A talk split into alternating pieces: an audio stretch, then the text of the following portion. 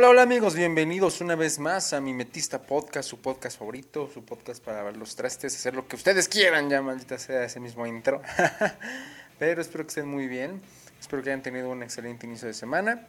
Ya es septiembre, mano, ya es septiembre, la verdad, eh, la semana pasada un nuevo episodio porque fue una semana muy complicada, pesadita, llena de, cosas por hacer, pero eh, ya, ya andamos de nuevo acomodando cosillas. No sé si a ustedes les pasa, pero en sus días eh, van entrando cosas, ¿no? O sea, tienes una... Yo soy mucho de planificar las cosas, entonces, si entra algo nuevo es como de, ah, tengo que volver a acomodarlo, tengo que volver a acomodarlo y así soy yo, pero soy muy feliz siendo yo, ¿saben?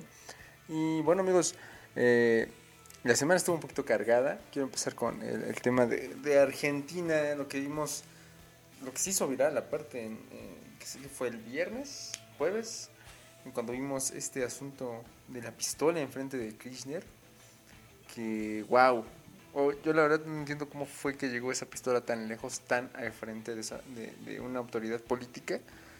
Y no sé, la, la, historia quería que no pasara, ¿saben? La historia sabe qué tan susceptibles son las redes sociales últimamente y eso pudo haber terminado horrible. ¿Se imaginan el video si hubiera ocurrido lo que tenían planeado hacer, ese atentado.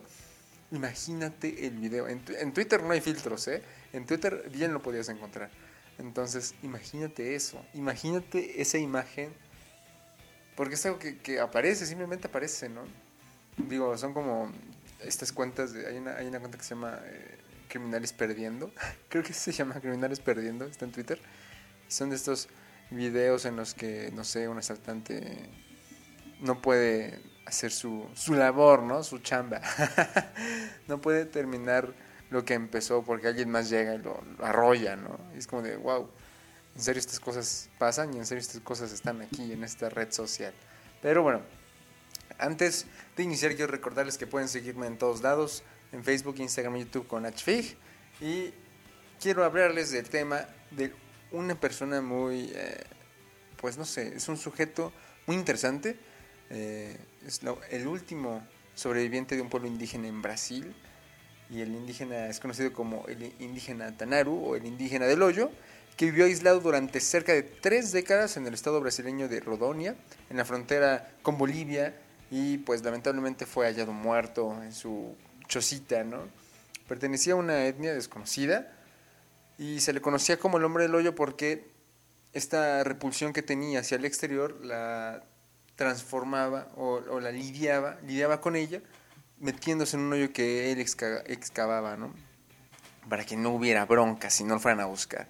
¿Cuál es el problema o cuál era el, dilema entre esta persona, completamente exiliada, completamente fuera de todo lo que conocemos, y, digámoslo así, nuestra sociedad, ¿no? La sociedad del hoy, el mundo del hoy. Pues es que durante mucho tiempo su comunidad fue atacada, incluso sus familiares y amigos fueron asesinados, por lo que él siempre se resistió a cualquier intento de contacto por parte de personas ajenas a, su aldea, ¿no? Puso trampas, atacaba con flechas, algo muy, muy de película, pero existía, ¿no?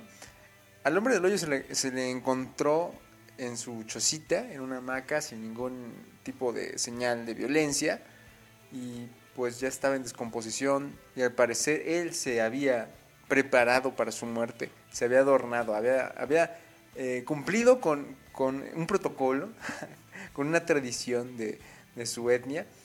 Entonces estaba adornado con plumas de colores brillantes y esto da a entender que se había preparado para su muerte a los 60 años aproximadamente. ¿no?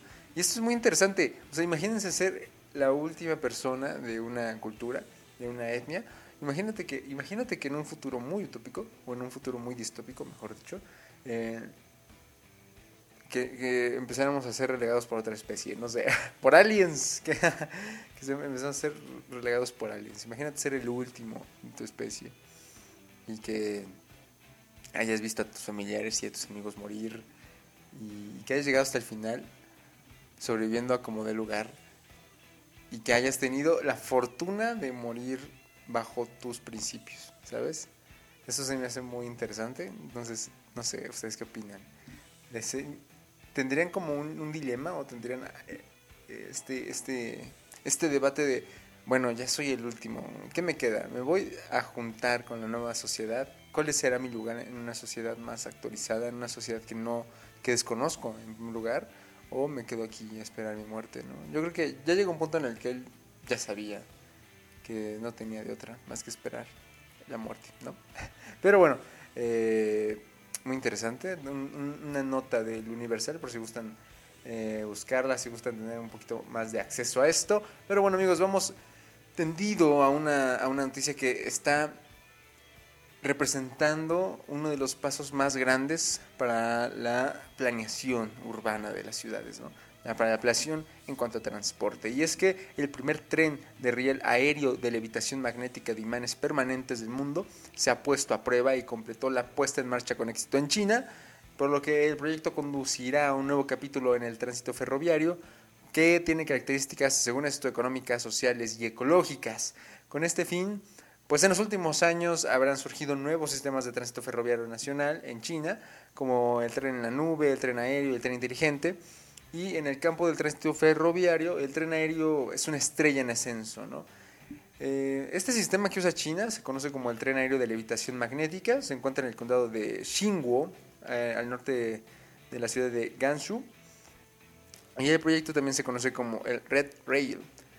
La cosa es que eh, estos no son, pues no son nuevos como tal, o sea, ya se han utilizado eh, trenes de, de, magnética, aunque eh, no solo sea adecuado para, para entornos convencionales como ciudades, lugares pintorescos, entre otros, también se puede llevar a ríos, lagos, costas, lugares con mucho frío, desiertos, entre otros, ¿no? Pero como les decía, los trenes de este tipo no son algo nuevo. Ya se han utilizado en otros países y el caso del tren chino es especial porque es el único que no tiene contacto con el riel y se desplaza a una velocidad de 80 kilómetros por hora a 10 metros del suelo por el momento, porque eh, se tiene pensado que alcance los 120 kilómetros en un, en un primer punto y en una segunda fase encontrar los 600 kilómetros por hora, que aquí podríamos ponerle un gran tal vez, porque el tren bala de Japón llega a los 400 kilómetros eh, por hora y ya veremos qué nos espera con la propuesta china. Pero muchos de los países, digo muchos de los países, muchos de, los, de, las comunidades chinas, de los estados ahí en, este país, lo que están haciendo es ahora una planificación con este tipo de transporte. Ya saben que los chinos suelen entender como una planificación a muy, muy largo plazo. Incluso su gobierno es como de 100 años, ¿no? Entonces, eh, esta planificación de las ciudades, el, tratar de aprovechar nuevas herramientas y dejar de utilizar como tal el suelo para liberar espacios, creo que es de las cosas importantes que estamos por ver. Creo que incluso cuando yo iba en la secundaria, en la prepa, ya se hablaba de este tipo de, de trenes, ¿no? Que flotaran, prácticamente es lo que hacen, flotar por los polos. Ustedes, bueno, cosas que son muy técnicas y que a lo mejor no está tanto en mí decirlas con tanta seguridad, pero saben más o menos a lo que me refiero, ¿no? Y siento que estas herramientas del futuro que a lo mejor no pensábamos ver del todo desarrolladas, que están entrando a nuestra realidad muy muy fuerte, va de la mano con un tema que hablábamos eh, en episodios hace mucho tiempo, yo creo que hace como dos meses, más o menos, sobre la planificación de, del urbanismo, ¿no? Cómo se transporta la gente, cómo se transportan, no sé, eh, los trabajadores de una empresa, cómo se va a transportar los, eh, el, estudiante, toda la masa laboral, toda la masa estudiantil necesitan de un transporte. Pero al no tener una planificación urbana, al no tener una planificación en cuanto a los sistemas mismos, no es eficiente, la gente llega tarde, la gente se estresa, tiene que comprar un coche, eso ayuda a la contaminación global, ¿no? Y el hecho de que no exista un sistema planificado de transporte nos lleva a un colapso como tal del sistema de transporte. Tan solo, siempre, siempre uso el, tema de la Ciudad de México, pero es que la Ciudad de México es un caos, es un monstruo en cuanto al transporte. Es un monstruo en el sentido de que no importa dónde vayas, vas a tardar un chingo, ¿no? Porque incluso yo aquí en Puebla, en mi natal, en mi estado de heroica Puebla, este, sí les puedo decir que te encuentras con gente de la Ciudad de México y te dicen, aquí la vida es más tranquila, ¿no? ¿Por qué? Porque pues no somos la cantidad de gente que es en la Ciudad de México, en primer lugar. Segundo lugar, no te tardas tanto como en la Ciudad de México, ¿no? Eh, ¿Alguna vez alguno de nosotros ha escuchado que la planificación de un transporte en la Ciudad de México se transcurre en horas, ¿no? Lo tienes que pensar en horas. ¿Cuántas horas debo salir de mi casa para poder llegar a tiempo a mi cita de tal hora, ¿no? En la tarde. O, gente de, los reportajes, ya saben, como estos que hacía Ricardo Anaya. Hay un reportaje de, Ricardo Anaya en el que va con una con una chica que creo es enfermera, es médico, la verdad no recuerdo bien el puesto, pero es algo de la salud, eso sí recuerdo bien. Y el chiste es que la señora, la chica, se levantaba como a las 4 de la mañana. 4 de la mañana para llegar a su trabajo de las 7, 6, 6 y media, 7. O sea, imagínate eso, dos horas, dos horas. Y tomaba el metro, tomaba unos camiones y no me acuerdo qué más tomaba. O sea, sí tenía que tomar una gran cantidad de unidades para poder llegar a su trabajo. Y aquí hay un problema, porque al menos yo en mi estado, en, mi heroica Puebla, siento que ya nos estamos acercando un poquito a eso, ¿saben?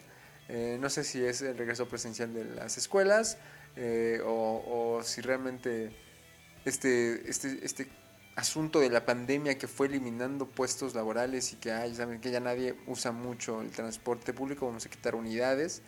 No sé qué, qué habrá pasado ahí, pero el tráfico, raza, el tráfico en mi ciudad ya se está haciendo muy, muy pesado incluso en el centro histórico, o sea, hablando ya como de este, este sentimiento, esta sensación de, estar apurados, ¿no? En el centro yo siento que ya la gente vive apurada, ¿no? Ya, siento que estamos en ese sentimiento de, bueno, de aquí a dónde vamos y luego de, ahí a dónde tenemos que ir, ¿no? Y hay que movernos rápido y hay que eh, considerar el tiempo que vamos a hacer entre un lado y otro.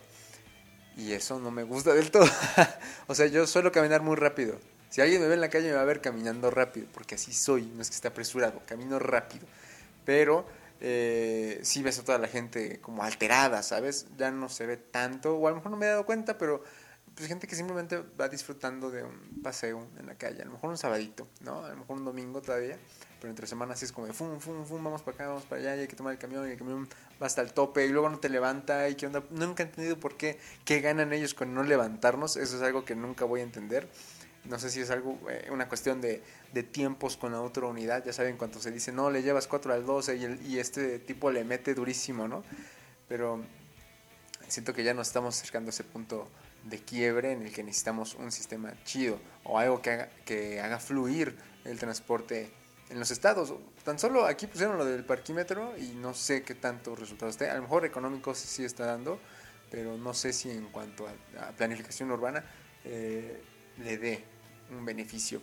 Pero en fin, mundialmente eh, tenemos trenes que se han desarrollado como en España, en Francia, en Europa, en Japón. Este, y, la verdad es que el tren es un medio de transporte muy efectivo en cuestiones de masas. Y no sé si ustedes sabían esto, pero por ejemplo en una clase que tomé en la universidad nos hablaban de este desarrollo logístico del tren, ¿no?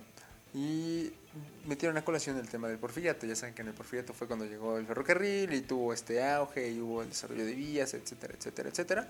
Y el maestro hacía una comparación del sistema ferroviario de ese entonces al actual y es completamente igual. No, no se ha avanzado en nada y, por ejemplo, en los Estados Unidos es como una red completa de ferrocarriles. Puedes llegar de un lado a otro en ferrocarril. No sé si es de pasajeros, la verdad desconozco, nunca he estado ahí, no, no me he informado del todo, pero ver el sistema ferroviario de los Estados Unidos es impactante. Y ver el de México es deprimente. Porque, o sea, no solo hablemos de las personas, hablemos también del transporte de mercancías, hablemos también del transporte de, de servicios, que va con lo de las personas, pero en el sentido de que no hablemos solo de turismo, ¿no? No hablemos no hablemos solo de que, ay, sí, pues viajar en tren como una experiencia. Ya saben, como estas ideas de, como de Starbucks, ¿no? No, no vendemos, no vendemos el, el, pasaje al tren, ¿no? Vendemos una experiencia. Siento que si nos metemos mucho en este tema de las experiencias, o más como en el sentido eh, vintage, ¿no? Como suele decirse ahora, eh, algo que era del pasado, pues eh, siento que pierde su función. Y es más concreto si lo ponemos como un sistema muy efectivo para el transporte de cualquier cosa, de mercancías, de personas, entre muchas otras utilidades, podríamos encontrar también, pues, liberar este asunto de, pues, de, las calles, ¿no? Del transporte entre ciudades, del transporte entre estados, podría ser más barato, yo qué sé, yo qué sé, ¿no? Pero eh, muy interesante la propuesta china, muy interesante. No sé si llegue a los 600 kilómetros sobre hora, pero espero estar vivo para, para ver eso, al menos en la tele. o si tengo la fortuna de viajar para allá, pues ojalá, estaría chido, estaría chido. Pero bueno, mis compas, esta, esta semana hubo un fallecimiento internacional muy importante, aunque muchas personas no lo vean, como tal o, no lo sientan, pero falleció Gorbachev, Mikhail Gorbachev, quien fue el último presidente de la URSS. Pero va, para ponernos en contexto, ¿quién fue Gorbachev? Pues bueno, eh, es un integrante de, la URSS, nació en la URSS, pero vio también su, declive y su separación. Eh, al menos en 1985 entra en conversaciones con el presidente estadounidense Ronald Reagan, ya desde ahí hacía como eh, la presencia internacional. En 1987 eh, firma el Tratado de Fuerzas Nucleares Intermedias con Estados Unidos para limitar las armas nucleares. En el 89 anuncia la retirada de las fuerzas soviéticas de Afganistán. Eh, en el 89 también es presidente del Soviet Supremo. En el 90 llega a ser el presidente de la URSS.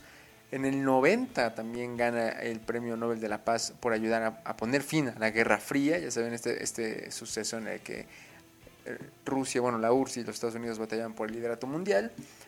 En el 91 se disuelve la URSS y se establece la Comunidad de Estados Independientes. El 25 de diciembre del 91, él dimite como presidente de la URSS. Fue fundador y presidente de la Fundación Internacional de Estudios Socioeconómicos y Políticos, la Fundación Gorbachev y también eh, había desempeñado como presidente de Green Cross International, una operación, eh, digo, una organización con operaciones ambientales. Incluso hasta 1996 se presenta a las elecciones en Rusia, pero solo recibe el 1% de los votos y ahorita veremos más o menos cómo se, es el contexto de esa, de esa votación, o al menos un contexto como social, ¿saben? hasta el 2008 todavía recibe la Medalla de la Libertad de 2008, que es otorgada cada año por el Centro Nacional de la Constitución, presidido por el expresidente estadounidense George Bush. Y así nos podemos ir. Incluso tuvo ahí eh, una bronquita con, Putin, porque eh, el 7 de marzo del 2013, en una entrevista con la BBC, Gorbachev critica al presidente ruso y le dice que no era posible que le tenga miedo a su propia gente. ¿no? Incluso en esta semana que fallece, eh, Vladimir Putin sale a decir que no se le va a dar como un reconocimiento eh, nacional, ¿saben? Sí había un sentimiento como tal, pero ¿por qué? Bueno, en la década de 1980 el nivel de, la vida, de vida de la URSS estaba cayendo, tenía un problema de abastecimiento de alimentos, había un problema en cuanto a financiamiento gracias al petróleo y pues Estados Unidos y Europa avanzaban cada vez más con el plan Marshall, ¿no? La economía soviética pasaba por grandes apuros, eh, no podían permitirse que se volviera cada vez más exigente en la carrera armamentista con Washington. Es esto eh, uno de los motivos que los lleva a, terminar con la, con la Guerra Fría, pero también informes del gobierno indicaban la necesidad de fomentar las pequeñas empresas privadas para sostener la economía. Así, Gorbachev eh, creyó que era necesaria una reforma integral que permitiera modernizar y reestructurar la economía de la URSS. A esta visión se le llamó la perestroika. La perestroika eh, básicamente tenía como objetivo cambiar la economía de planificación central de la URSS hacia una economía de mercado. Y aunque en filosofía se llega a contradecir un poco, ya saben esto de, del comunismo y del libre mercado, más o menos algo así habían hecho en China con, unas reformas desde 1979, por lo que algunos analistas comparan la perestroika con las políticas reformistas de China. Con esto también viene un punto de quiebre importante que es la Glasnost. La Glasnost es una doctrina que ampliaba la libertad de expresión en el país hasta niveles inesperados, algo que no se había visto. Incluso libros hasta entonces prohibidos que desafiaban no solo la historia oficial, sino también la legitimidad del gobierno comunista, pasaron a publicarse en grandes ediciones. Se liberaron a presos a disidentes políticos, se investigaron excesos de justicia, eh, el tiempo que cesaba la persecución religiosa y se toleraban los distintos credos. Ya empezábamos a tener, bueno, ya empezábamos, ya empezaba a tener la Rusia, o ya empezaba a tener URSS, una apertura ideológica en, no solo en el aspecto político, sino en un aspecto social. Cuando la URSS estaba formada, eh, no había como tal una religión, no había, no se podía, por, por este sentimiento de que la religión es el opio del pueblo, una, una idea completamente marxista, pues bueno, cuando se quiebra la URSS o cuando empieza a implementarse la Glasnost, es cuando se abre este tipo de cosas y empieza a fracturarse el sistema de la URSS. La ideología oficial, el marxismo-leninismo, fue reemplazada por el pluralismo ideológico y la libre investigación intelectual. Esa apertura de investigación, esa apertura de información fue lo que empezó a quebrar la URSS. ¿Por qué? Porque eh, uno de los grandes sentimientos que tenía Gorbachev es que en la URSS había muchísima corrupción y esa corrupción estaba, estaba fundada bajo datos que no eran reales. Su paso más crucial fue renunciar públicamente a, la doctrina Brezhnev, de soberanía limitada para los países del bloque en Europa del Este y aquí les otorgaba la libertad para seguir siendo comunistas u optar por otro sistema político. Incluso se habla de que había un golpe de Estado, había un intento de golpe de Estado para que este tipo de cláusulas no se, no se rompieran.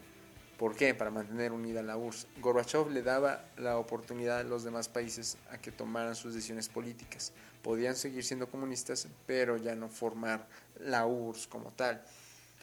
Y es que aquí Gorbachev fue un líder con una mentalidad muy abierta y reformista para ser alguien de la URSS, ¿saben? Tanto es así que en el 90 se vio seriamente amenazada la existencia de la URSS y en el 91 fue cuando fracasaron los esfuerzos de Gorbachev por estructurar la entidad como una federación voluntaria de sus repúblicas y finalmente se disuelven en 15 estados, el mayor de ellos pues obviamente Rusia, son eh, la comunidad de los estados independientes y a todo ello le seguiría una gravísima crisis económica que llevó a millones de rusos a la miseria y al surgimiento de la élite, de los oligarcas, que apoyados por el poder político se apropiaron de la riqueza del país. Y en pocas palabras, fue lo que nos llevó a alguien como Vladimir Putin. O sea, el, que haya, haya tenido esta, esta ruptura tan profunda y tan esquemática la URSS, fue lo que nos trajo a Vladimir Putin. ¿Por qué? Incluso Gorbachev, aún en vida, estuvo a favor de la integración de una parte de Ucrania a Rusia. ¿Por qué? Porque es el sentimiento de la URSS, ¿saben?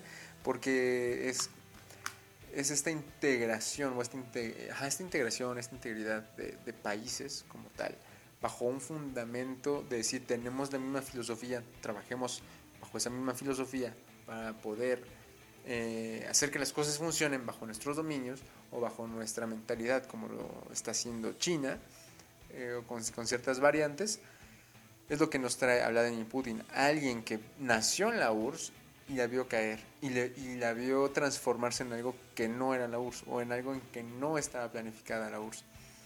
Yo creo que es parte de lo que eh, arrastra la mentalidad de Vladimir Putin, ¿saben?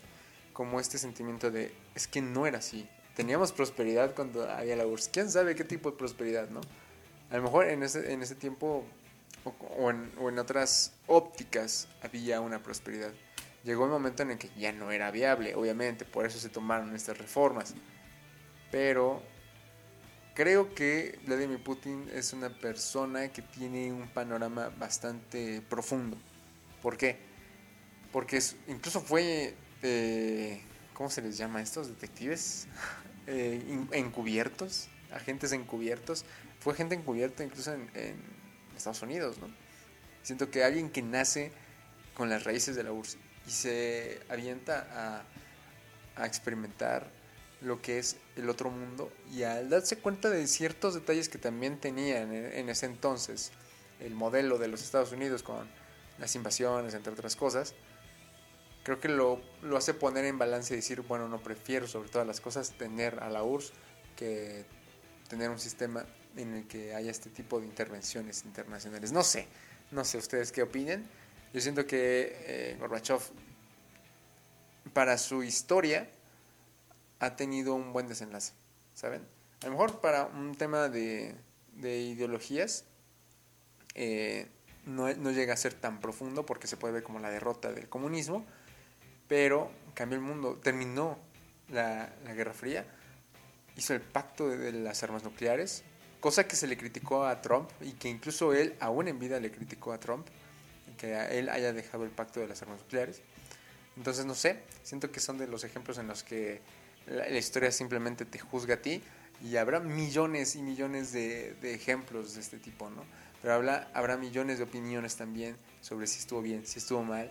Incluso el debate sigue abierto, muchas personas siguen teniendo foros sobre estas cosas, de que si estuvo bien en lo que hizo Gorbachev, si era mejor mantener a las a estas eh, eh, comunidades eh, aún enlazadas, representan también el poder que tenía la URSS para, para momentos como en la Segunda Guerra Mundial. O sea, para momentos como en la Segunda Guerra Mundial, wow. O sea, yo creo que son como las perspectivas que, que pueden poner en jaque algunas opiniones, otras no tanto, pero ya veremos qué opinan ustedes. Uh, yo siento que el tema de izquierda y de derecha y de centro izquierda, centro derecha, charla, charla, como las, el, el, la, las mentalidades o el posicionamiento político sigue siendo parte de nuestra naturaleza y no importa en qué modalidad o en qué gobierno te encuentres, siempre habrá esta discusión de qué es lo mejor, ¿no? Pero bueno, hasta aquí llegamos con el episodio de hoy. Espero que les haya gustado. Les recuerdo que pueden seguirme como Nachfig en todos lados. Sigan el podcast en Spotify. Y pues nada, muchas gracias por escuchar. Espero que les haya servido de algo, que tengan un tema de conversación después. O si tienen algún comentario, igual mándamelo por ahí. Les mando un beso. Cuídense mucho. Hasta la próxima.